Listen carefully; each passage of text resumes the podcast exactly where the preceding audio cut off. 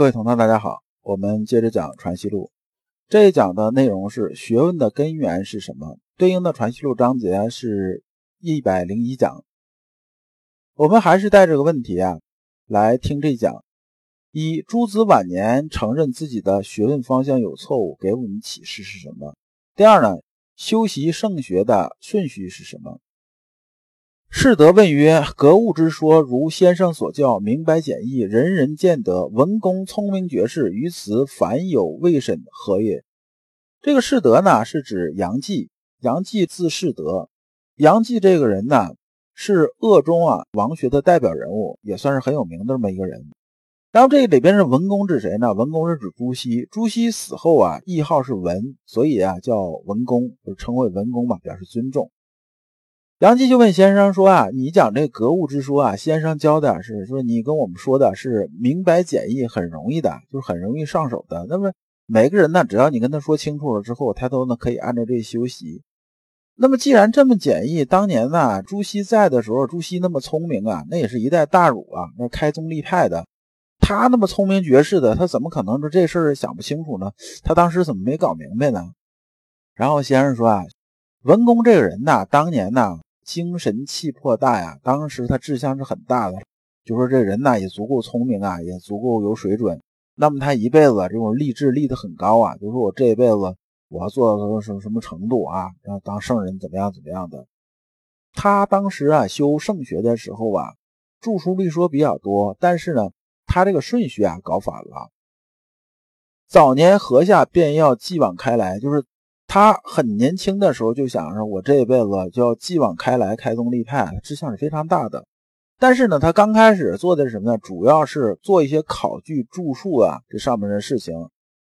因为在他那个年代呢，就这个儒学从焚书坑儒到朱熹这个年代有很多东西已经变了样了，还有有些丢失的，有些什么什么这些。朱熹刚开始就立志我把这个四书五经都恢复出来，就是把上古这些东西都恢复出来，特别就是六经什么都恢复出来。然后就要花很大的功夫去做考据做著述做这些东西。咱们看呢，朱熹这些东西他不是说简简单单的一年两年就能做得出来。然后呢，他年轻的时候基本都做这些事情，就是很辛苦的。做这个事情的时候呢，他就忽视什么？忽视自修就修本人心性这一块呢，他就这个放到一边了，因为确实人太辛苦嘛。等到得胜后就是说道德得胜后果忧道之不明等到一定年岁之后就是说他从国子监回来之后呢，朱熹回头再看这些事情呢，发现什么呢？发现有些东西虽然是写出来了，但是自己也没有真的搞明白，就是还是有这种不太明白的地方。那么呢，对自己修心性来讲的话，有些东西似乎也是落不了地儿。那么这时候呢，朱熹自己也有这感觉了。但是呢，等到他年纪很大的时候已经是门生故吏就是说这个满天下的时候他在想把年轻时候那个就说的不对的地方改过来呢，实际上已经非常困难了，就是有心无力了。那么如果当年朱熹不这么做呢，像孔子一样孔子当年是什么呢？是如孔子退修六级，删繁就简，开示来学，亦大段不费甚考索。孔子跟朱熹走的路不一样。孔子刚开始是入世的，讲着入世这件事儿，就是周游列国嘛，然后带弟子等到一定年纪了之后就相当于咱现在讲差不多该游历都游历了，该有的阅历都有了。然后呢，他才坐下来开始做学问，就是删述六经来做这件事情。而朱熹呢，做这个方向完全是反了。他刚开始是干的什么呢？干的就是搞删述搞学术搞著作写东西这些事情。等到把这些东西搞完了之后，回头才开始什么呢？增加所谓这个阅历来考虑这个心性考虑这些东西。这个方向就已经是倒过来了，就反了。所以这文公早岁便著许多书，晚年方悔，是倒做了。接着士德曰这个杨继接着说晚年之悔如谓向来定本之物，又谓随读得书，何欲于无事？又谓此于守旧籍，拟言语全无交涉。那前面是定本之错啊，朱熹啊晚年的时候也提到说，当时啊我定大学的时候啊，还有一些六经方面的东西啊，有些可能原来啊参考的这种原始资料作为参考资料，这个定本的时候啊可能定出问题来了，结果后面呢就越偏越远了。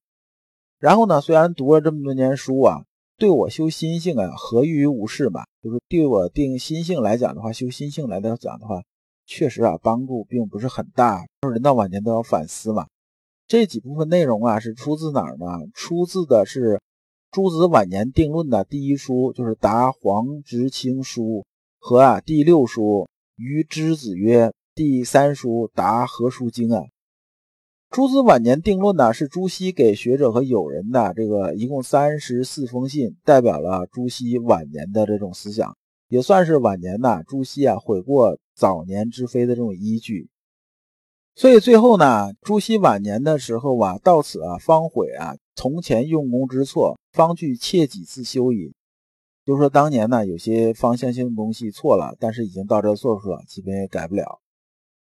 但是从这个角度来说呢，我们呢对朱熹来讲的话，也是要心有敬佩的。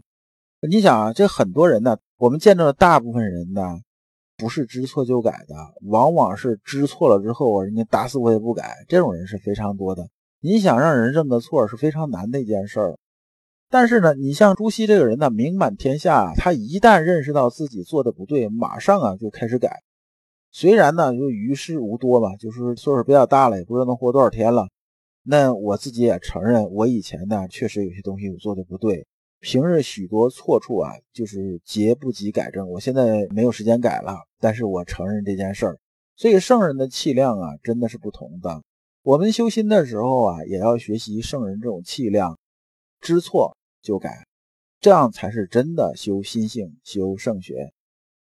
我们这一讲啊就讲完了，我们下一讲讲善恶的本质。老刘所讲的都是老刘啊近20年啊自己修心的一些心得和体会。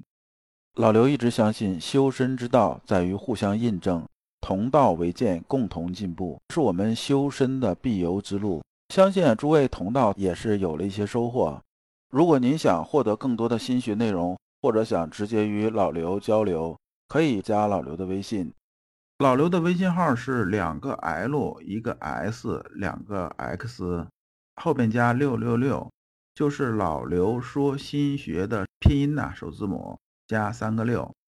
你能在和老刘在线交流的同时，还有机会进入我们的心学修行微信交流圈子。今天的内容啊到此结束，感谢诸君。